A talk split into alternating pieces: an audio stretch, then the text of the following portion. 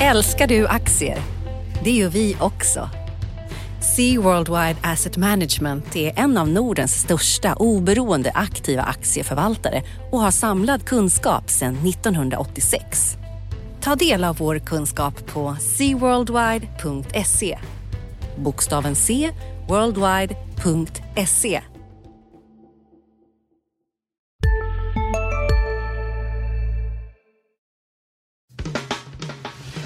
Analyspodden från Dagens Industri.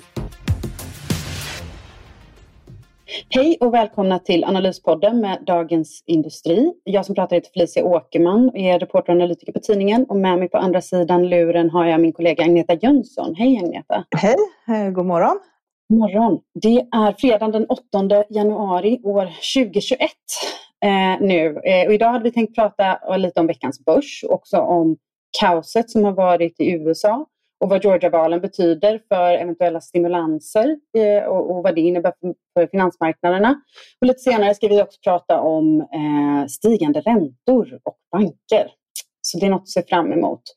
Ja, Agneta, eh, börsen i veckan. Jag har varit lite frånkopplad och fokuserat på saker som händer i Washington. Men det känns ju som att det, det är hyfsat gott humör. Ja, det var en avvaktande börs i december man oroade sig lite för det här valet i Georgia som var i onsdags. Eh, och nu har vi lämnat det bakom oss och då känns det som nu är det risk on igen här. Så att, eh, den senaste veckan så är vårt storbolagsindex upp 3,8 procent eh, och det är ju ganska mycket. Vi är precis nu eh, och testar den här gamla toppen på 1950 från eh, november. Och nu här klockan 10 så är börsen lite avvaktande, ligger strax där under. Jag tror hur dagen slutar kommer att bero på hur de här amerikanska jobbsiffrorna blir i eftermiddag. Men ändå en väldigt stark eh, börsöppning i denna, detta år med tanke på att vi faktiskt hade stängt i onsdags. Och, stod, och det breda Stockholmsindexet är upp 3% nästan i år. Så att det är väl en bra början på börsåret eh, 2021 här. Mm. Ja, vi kan ju nämna de amerikanska jobbsiffrorna. Det är alltså då den sedvanliga månadsstatistiken, den här gången för december. Och det är ju riktigt lågt ställda förväntningar nu. Vi har ju sett under flera månader att, att den här återhämtningen på den amerikanska arbetsmarknaden har tappat fart. Och nu tidigare i veckan så fick vi en privat mätning som brukar föregå den officiella statistiken. Eh, där antalet eh, jobb minskade eh, för första gången på, på ett bra tag här. Så att, eh, det finns väl en risk att, att vi får en, en negativ överraskning eh, nu under eftermiddagen. Samtidigt som så här, man får också lite känslan av att det är väldigt Eh, hade det inte varit för att den privata mätningen var så negativ så hade jag nog kanske snarare dragit slutsatsen att vi kanske är lite för pessimistiska nu för att vi har haft flera månader med liksom lägre tempo och sådär och att, att, man börjar anpassa sig kanske lite för mycket åt andra hållet. Men sen så kom, kommer det en negativ privat mätning de följer inte alltid varandra jättebra. Eh, och särskilt inte vid punkter där det liksom vänder, antingen från att jobb försvinner till att jobb växer eller tvärtom. Men, men det är fortfarande så att så här, det följer en trend vi har sett under flera månader. Så det skulle kunna bli lite dystert här under eftermiddagen. Ja, och det är som sagt nu är förväntningarna lågt ställda denna gången och jag tror ändå den här optimismen i och med att Demokraterna nu kommer få det lättare att få igenom sin politik, att man fokuserar mer på att det kanske blir mer eh, stimulanser från politiskt håll. Men redan i december var ju Demokraterna inne på det här som Trump var, att man ville ge amerikanerna eh, lite mer direkt stöd och sådana här saker. Så jag tror att det kanske är ton, lite tonvikten, att det är det eh, viktigare. För kan vi få det här nu med mer stimulans samtidigt som eh, risken för att de ska göra några räntehöjningar inom närtid får väl ses som eh, ganska obefintlig med tanke på osäkerheten i ekonomin med tanke på pandemin och det här. Ja, och också så här, man får ju också tänka på vad är det för sorts stimulanser som är rimliga att se. Det som har varit fokus på nu och som var fokus på under hösten det är ju de här regelrätta checkarna som man skickar ut till alla medborgare eh, och hur stora de ska vara. Och, och, och, det känns väl som någonting som är rimligt att man skulle kunna få igenom. Men man ska komma ihåg att även om Demokraterna nu får en väldigt knapp majoritet, alltså det blir 50-50 i senaten. De kontrollerar redan representanthuset och de kommer kontrollera Vita huset. Eh, då får vicepresidenten gå in och rösta varje gång det blir jämnt mellan eh, republikaner och demokrater. Men det innebär också att så här, ja, den typen av väldigt populära åtgärder som att skicka ut eh, engångscheckar till alla amerikaner, det kan vi mycket väl se. Men, men lite vad ska man säga, mer kontroversiella förslag och lite mer långsiktiga förslag. Eh, det blir svårare att få igenom för man har inte alltid med sig ens sitt eget parti i det. Man ska komma ihåg med amerikansk politik att det är väldigt det är stora tält, så att säga, stora politiska tält som väldigt mycket olika åsikter ska få plats i. Så till exempel att genomföra stora skattehöjningar för bolag eh, eller för, för rikare personer. Att dra tillbaka en del av de skattesänkningar som Donald Trump drev igenom under sin tid vid makten.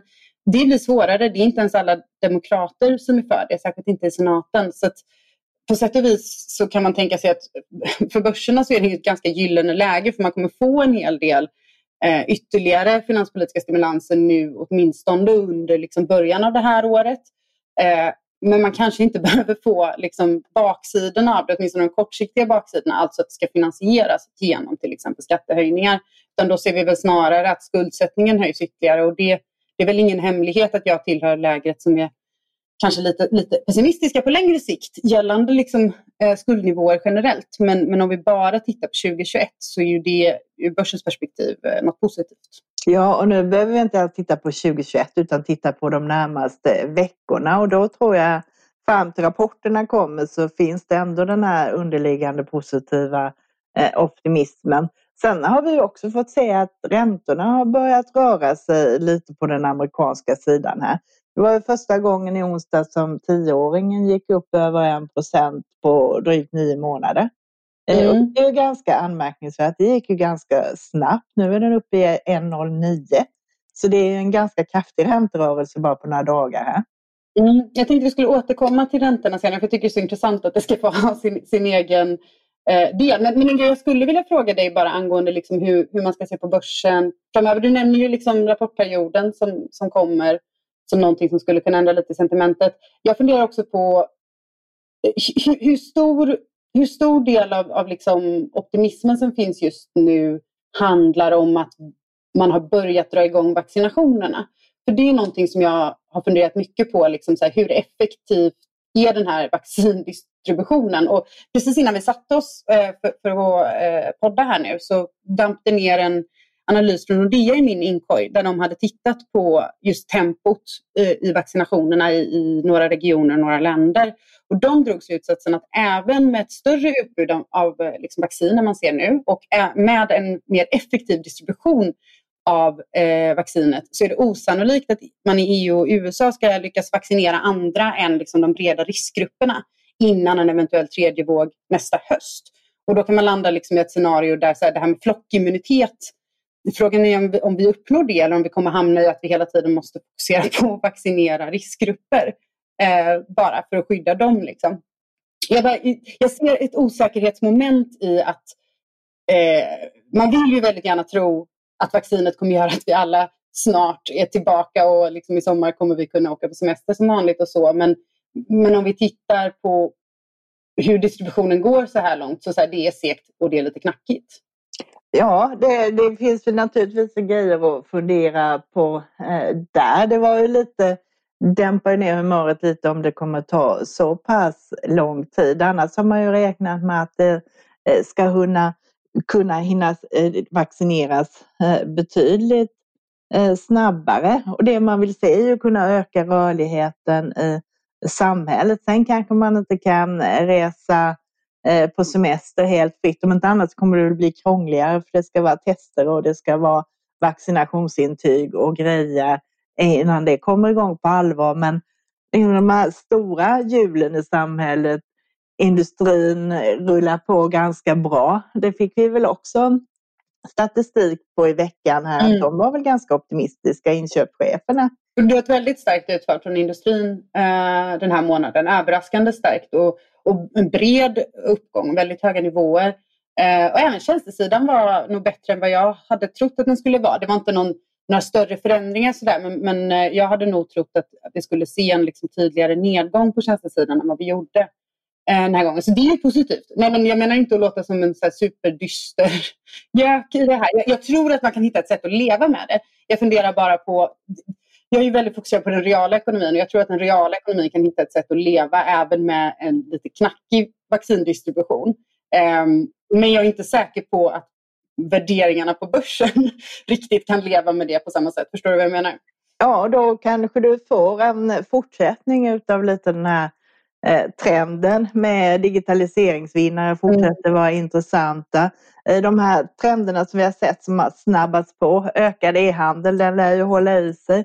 Eh, vi kanske ska vara lite försiktiga med de här eh, återhämtningscasen som är beroende på eh, resandeindustrin som flygbolagen och hotellen och de här grejerna kanske man ska dämpa ner sig lite om ett sådant scenario kickar in. Mm. Är det något annat eh, specifikt eh, från veckan som, som du skulle vilja ta upp innan vi går vidare till lite större frågor? Du nämnde Avanza och Nordnet tidigare. Precis, eh, det vi har sett där, eh, de har ju gått extremt sett. Nordnet kom ju till börsen den 25 eh, november och då var det väldiga diskussioner runt det om de var för högt värderade. De såldes ut på 96 kronor.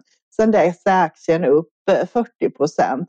Det har varit makalös utveckling på de här. Avanza går ju, hade sitt bästa år eh, någonsin, både vad det gäller vinstväckning och, eh, eller hittills börsutveckling med en uppgång på nästan 150 procent eh, förra året. Så det är väldigt mycket förväntningar i det här. Sen, eh, en del av den där uppgången kom ju från att det ryktades då strax innan jul här att den amerikanska nätmäklaren Robin Hood är på väg till börsen med en värdering på 20 miljarder dollar. Eh, och eh, i det fallet så är ju de här bolagen småbolag. Men det är ändå en riktigt kraftig uppvärdering. Tittar du på Nordnet när de köptes bort från börsen här i januari 2017 så var bolaget värderat till 6,6 miljarder och Avanza var i 12 miljarder. Vet du vad de är värda idag? Nej. Eh, idag så är Nordnet värt 33 miljarder mm. och eh, Avanza är nästan uppe i 39. Så det har ju varit extremt starka utvecklingar och det ligger ju i förväntningarna nu här eh, att det kommer bli en riktigt bra eh, börs 2021 här också eh, för att kunna hålla uppe den här handelsaktiviteten och det känns väl lite eh, tveksamt här. Så att de kommer jag att titta närmare på framöver. Avanza kommer ju vara först ut eh, och rapportera i den svenska finansiella sektorn här redan den 21 januari. Så att det ska bli intressant att eh, titta på det här. Men det är liksom de här utvecklingarna på de här aktierna visar liksom det är ett derivat på eh, det, det beteende vi ser på börsen nu. Att det är liksom ingen hejd på de här grejerna som går bra, det bara fortsätter. Och så får du analytikerna med dig. Idag kom en uppgradering från SEB som höjde eh, sin riktkurs på Avanza från 210 kronor till 265 kronor. Och det är också ett sånt där fenomen som liksom hänger i när det blir den här stora eh, rusningen att man behöver höja sina förväntningar och sen liksom spinner det här hjulet på eh, uppåt vidare. Så att eh, det gäller att hålla koll eh, på de här grejerna. Någonstans så hamnar man i det här läget att det blir lite väl dyrt också. Ja, vi var ju inne på stigande räntor i USA, eh, vilket jag tänkte vi skulle kunna prata lite mer om. Det, det finns ju då de här stimulansförhoppningarna, eh, särskilt efter valen i Georgia och, och, vad det betyder för den amerikanska senaten.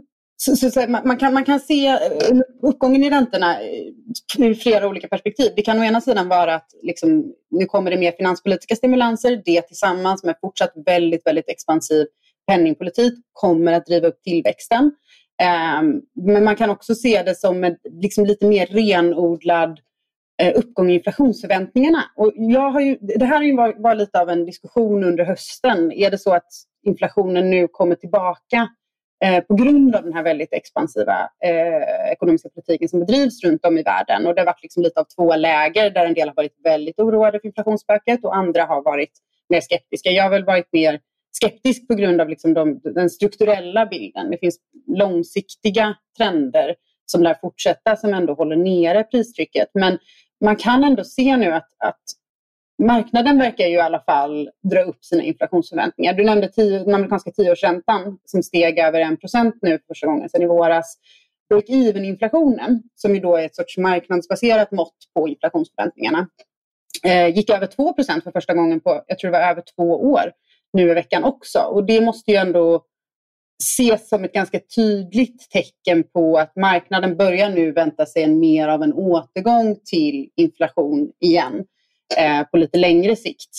Um, och det är klart, här, det skulle ju vara en, en, en, stor förändring. Vi har spenderat många år med att prata om hur sjutton ska man få fart på inflationen. Börjar folk nu vänta sig stigande priser så, så ändrar ju det verkligen spelplanen på många sätt. Men jag skulle ändå slå ett slag för att särskilt när vi pratar i en amerikansk kontext, liksom, effekterna av det ligger nog en bit bort. Även om man köper att inflationen tar fart härifrån, Eh, stiger upp mot 2 och, och håller sig där, så har ju Fed varit väldigt tydliga med att de kommer vara okej okay med att den går över målet under en viss period. Vi vet inte exakt hur länge, men, men ett bra tag. Och jag tror att att backa från den här nya strategin, det ska krävas liksom lite av en chock för att man ska kunna göra det. För det var ändå liksom, de, de närmade sig en ny syn på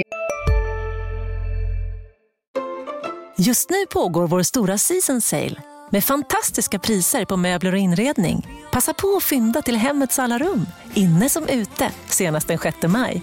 Gör dig redo för sommar. Välkommen till Mio. Hej, Synoptik här. Visste du att solens UV-strålar kan vara skadliga och åldra dina ögon i förtid? Kom in till oss så hjälper vi dig att hitta rätt solglasögon som skyddar dina ögon. Välkommen till Synoptik inflation under ganska lång tid och sen har de kommunicerat ganska tydligt ändå eh, att det är det här som gäller nu.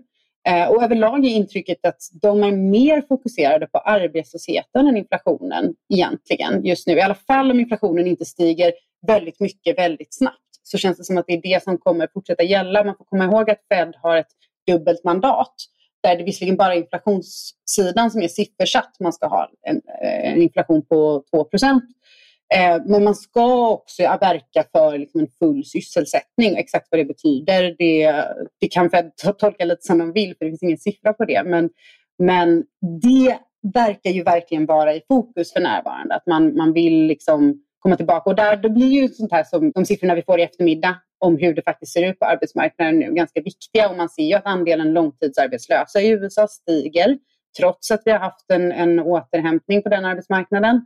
Eh, och allt det där liksom, det väger nog mycket tyngre än stigande priser just nu för Feds del. Så jag tror slutsatsen är väl någonstans så här. Det kan vara så att inflationen är på väg tillbaka men det behöver inte påverka börsen jättemycket i närtid. För jag är inte säker på att det påverkar Fed så mycket i närtid. Nej, och då är det ganska bra. Det, han, eh, Fed-chefen i St. Louis var ute och snackade om det igår också. Mm. Att inflationen kanske är högre än vad man tror och att ekonomin kan återhämta sig snabbare än vad ekonomerna tror. Men är då man inte beredd på att agera med att höja räntan eller hålla i så kan vi eh, också få lite extra påspädning utav den här eh, tillväxten eh, med tanke på mm. det. Så det är väl inte så tokigt. Och kan vi då få se lite brantare yieldkurvor, det vill säga att långa räntorna blir lite högre än de korta här. Även på hemmaplan så är det ju sådana faktorer som gynnar Eh, bankerna också. Mm. Och det såg vi i Europa i onsdags när vi hade stängt så var det ju ett extremt bankrally. Eh, flera av de största bankerna gick upp 6-7 procent. Nu är de lite svagare och har haft svagare intjäning än vad eh, våra nordiska banker har här.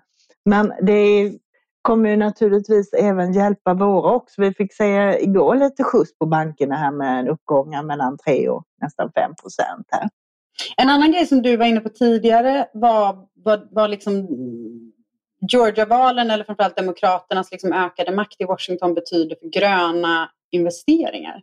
Ja, det har vi sett också under hösten här att det har blivit lite extra eh, skjuts på den typen av bolag. Du har ju dels liksom hela det här fokuset att alla vill investera mer hållbart och sen har du Biden som är väldigt tydlig med att den typen av verksamheter ska stöttas, både vad det gäller förnyelsebar energi men omställning och USA kommer att gå tillbaka in i det här med Parisavtalet och alla de här sakerna. Och det har ju också gjort att eh, det har satt ordentlig fart Eh, på att eh, på den typen utav aktier och det tror jag också är en trend som kommer att hålla i sig eh, ganska kraftigt under året därför att alla stora förvaltare är inne på det här nu och, och hållbarhetspolicy och man, eh, investerarna vill att det ska investeras i den här typen av bolag. Så det är också en sån här snöboll som kommer att eh, rulla vidare och bli allt större under året här.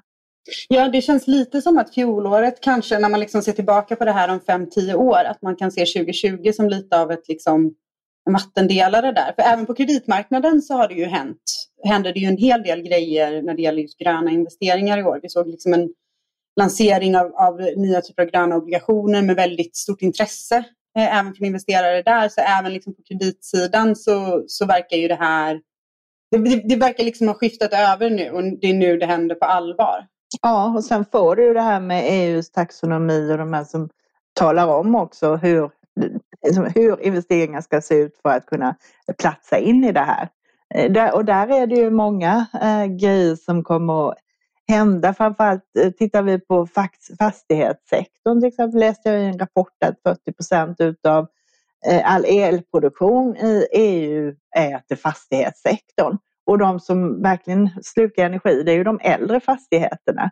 Eh, och i Sverige är en jättestor del av beståndet byggda innan 1980 en del sånt här arbete har ju gjorts men det finns ju väldigt mycket kvar att göra liksom för att eh, energieffektivisera eh, fastighet och då kommer det krävas investeringar till det också. Mm. Samtidigt kan man inte låta bli att känna ibland när man tittar på en del, framförallt en del liksom, bolag som man håller lite koll på på Stockholmsbörsen som eh, har fått den här liksom, gröna stämpeln. Det, det, har ju varit kraftiga uppgångar där också. Det kanske bara är jag som, som är ovan vid och lätt får svindel, men det känns som att det har varit det i alla fall. Och då brukar jag försöka tänka, okej, okay, är det kraftiga uppgångar för att man har en liksom fundamentalt annorlunda värdering baserat på till exempel hur man ser på efterfrågan på de här produkterna eller tjänsterna. Sådär. Eller är det så att uppgångarna framför allt drivs av förhoppningar på att man ska kunna sälja dyrare till någon annan senare? Jag vet inte om du har någon bred liksom, idé kring hela sektorn när det gäller det, men, men ibland får man lite svindel när man tittar på vissa av de här kursuppgångarna. Ja, men det är det. Du får ju väldigt höga eh, värderingar, det som man kallar för multipel expansion. Mm. Så att även om det finns en underliggande bra case så är man beredd att ta ut lite av de kommande vinstökningarna lite väl snabbt i förväg.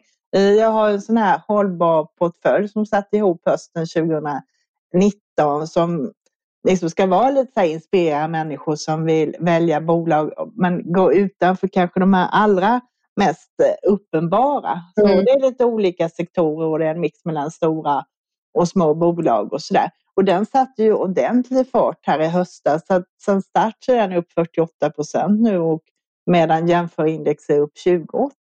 Och mycket av det där är ju liksom eh, en del, vi har ju danska Vestas eh, som har gått fantastiskt bra senaste tiden. Eh, där har vi haft en utveckling på 165 procent om man räknar om till svenska kronor. Eh, är, hade, I danska kronor så är det ännu bättre. Mm. Eh, vi har en kronförstärkning på en 10 procent sedan vi plockade in dem i portföljen. Och samma gäller ju norska Tomra Eh, som är upp 71 procent omräknat till kronor. Och mycket av de här uppgångarna kom under andra halvan utav förra året och det gör ju också att värderingarna sticker iväg. Som eh, Tomra har du, de handlas nu till 78 gånger årets förvänt eller 2020s förväntade vinst för den är inte riktigt klar än. Och 70 gånger eh, förväntade vinsten på eh, 2021 och det är ju liksom det är ju höga förväntningar då helt klart kan man ju säga. Och du har ju Vesta som eh, då naturligtvis eh, med eh, sina vindkraftverk och försäljning av dessa kommer att gynnas av det här om man har sett en stark orderingång. Men de handlas ändå liksom på 38 gånger förväntade vinsten 2021. Så de har ju viktat ner i portföljen eftersom de har gått Eh, så kraftigt. De får vara kvar med den anledningen att alla de här hållbarhetsfonderna och sånt är ju i de här så att helt ta bort dem eh, tror jag inte man kommer att göra. Så att det gjorde jag att vi viktade ner dem. Däremot tog jag bort det eh, och sålde av IT-konsulten Knowit som har gått upp 87 procent sedan vi köpte dem. Och här kommer hela uppgången också under andra halvan Eh, kan man säga. Och där har du haft en ökning i värdering. När vi plockade in dem så handlade det om 12 gånger vinsten, nu är det uppe till 24 gånger vinsten. Så att det är, det är förväntningarna som eh, springer före vinsterna helt enkelt. Sen är det ett bra bolag men det har gått lite mycket nu så de får eh, tacka för sig. Och istället köpte fönstertillverkaren Inwido eh, som jag tror kommer gynnas av den här trenden just med energioptimering och att byta och ha energisnåla fönster är en viktig del i det där då. Så även om den har gått starkt så tror jag att där finns mer att hämta. De handlas till 14 gånger årets förväntade vinst och kan du då få lite mer hållbarhetsstämpel så kanske du kan få se lite multipel expansion där också tänkte jag.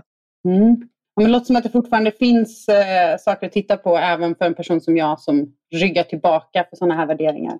Ja, jag tror det. Och titta också på bolag, liksom, eh, på affärsmodellen. Att man jobbar åt det hållet. Man kanske inte är uppenbart liksom, hållbarhetscase, men i sin verksamhet så jobbar man med de här sakerna, får ner utsläppen, man tittar på sin affär, att man riktar om sig mot grejer som kommer att bli en ökad efterfrågan. Som det här bussbolaget Nobina har i portföljen också. Det är ju sån där... Eh, köra bussar, det är väl kanske, de har ju en hel del utsläpp, men de ställer ju om från dieselbussar till elbussar och förnyelsebart och samtidigt är det ju hållbart om folk slutar köra egen bil och börjar åka buss istället. Eh, så då får du ju en samhällseffekt i det där också, vilket gör att du kan säga att affärsmodellen är hållbar. Plus att man då eh, jobbar med att utbilda en hel del nyanlända som man utbildar till busschaufförer. Man jobbar mycket med jämlikhet och sådana här saker. Så då jobbar man även med den här sociala biten vad det gäller hållbarheten. Mm, sen gäller det väl bara att se till att folk vågar åka buss på ett tag. Eh, det känns som att det är en bra bit så jag sätter mig på en buss igen. Ja, å andra sidan så de tidigare de hade sådana incitamentavtal där de får betalt hur många som åker. Men mm. de får ju också betalt om inga åker typ eh, för de har, kör de här bussarna på entreprenad så de får betalt för regionerna i, i alla fall så att säga.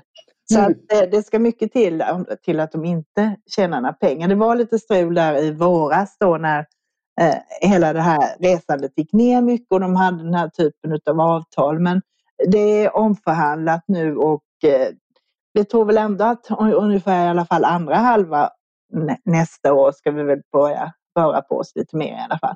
Ja, man kan alltid hoppas.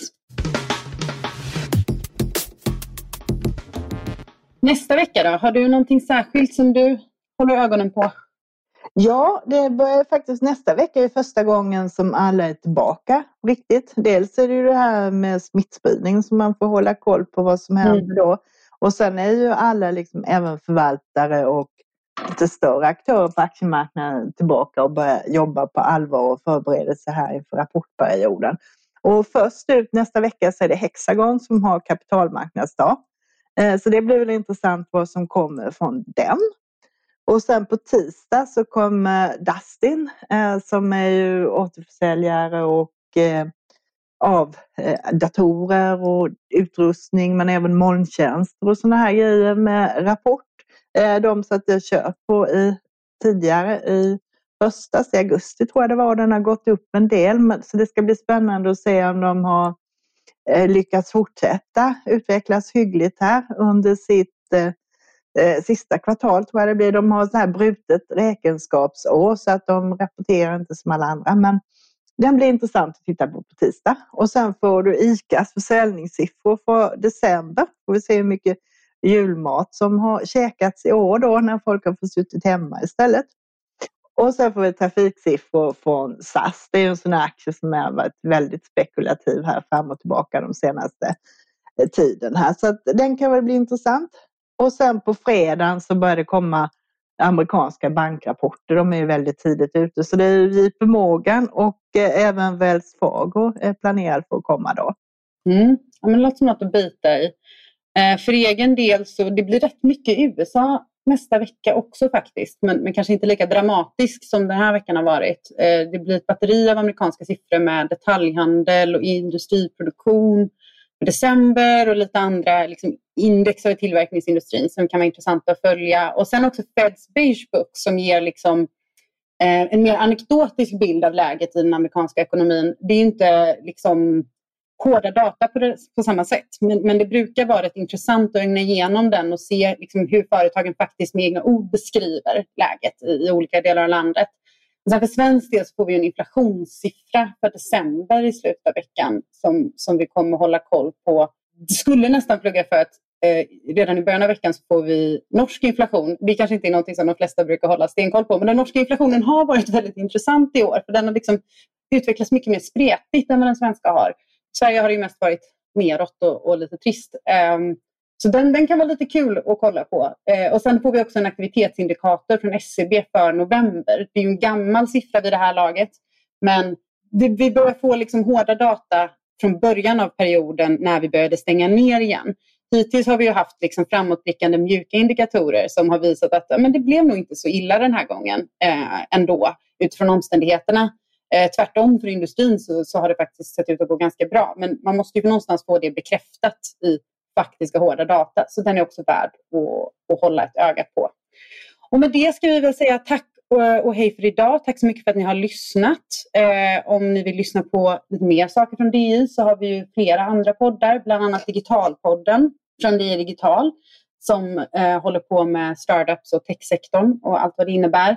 Eh, men vi har också dagliga poddar i form av en morgonpodd med ett kort nyhetssvep. Eh, och man kan även lyssna på Ekonomistudion som går på eftermiddagar eh, i poddformat om man föredrar det. Så trevlig helg och tack så mycket. Trevlig helg allihopa och nästa vecka så börjar vi på allvar igen. Hej då! Analyspodden från Dagens Industri. Programmet redigerades av Umami Produktion. Ansvarig utgivare Peter Fellman. Varje vardag klockan sju uppdaterar DITVs Morgonkoll dig om natten och morgonens viktigaste nyheter. Från börsstängningen i New York till läget i den asiatiska handeln. Och strax därefter kommer podden med samma namn. Prenumerera på Morgonkoll du också så är du uppdaterad inför varje ny arbetsdag. Morgonkoll finns där andra poddar finns.